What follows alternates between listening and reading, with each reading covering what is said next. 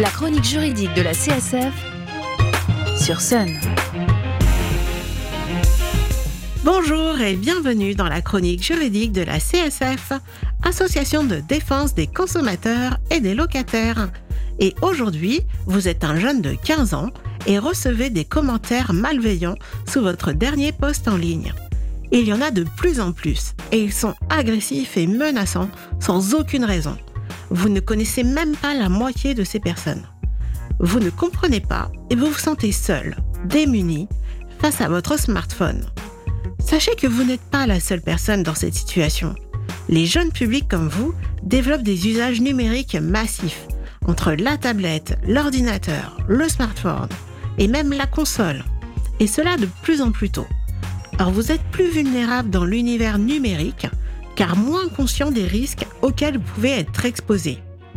Selon l'association e-enfance, plus de 40% des enfants ont déjà été victimes de cyberviolence et 7% de cyberharcèlement.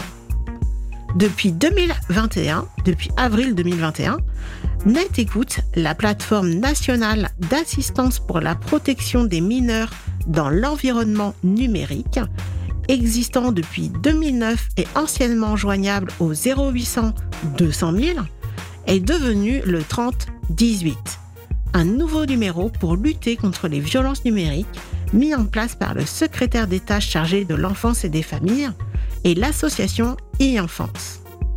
Car depuis le début de la pandémie, les cyberviolences se sont aggravées cyberharcèlement, revenge porn, le fait que quelqu'un publie du contenu dénudé de vous sans votre consentement, chantage à la webcam, piratage de compte, usurpation d'identité. Autant de risques qui mettent en danger les mineurs.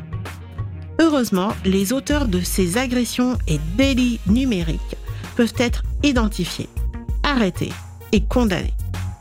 En effet, l'article 222-33 2-2 du Code pénal, créé par la loi du 4 août 2014, a institué un délit spécifique au harcèlement sur Internet.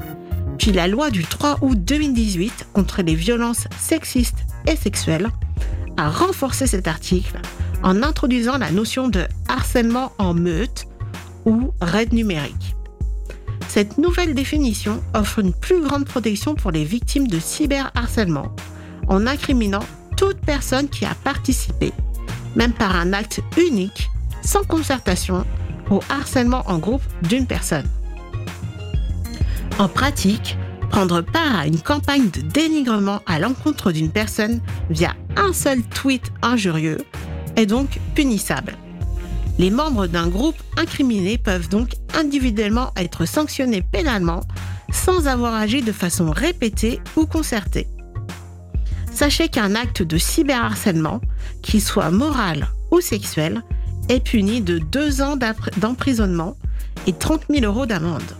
S'agissant des raids numériques ou faits de harcèlement commis en meute, ils peuvent être punis jusqu'à 3 ans d'environnement et 45 000 euros d'amende si le harcèlement est de nature sexuelle.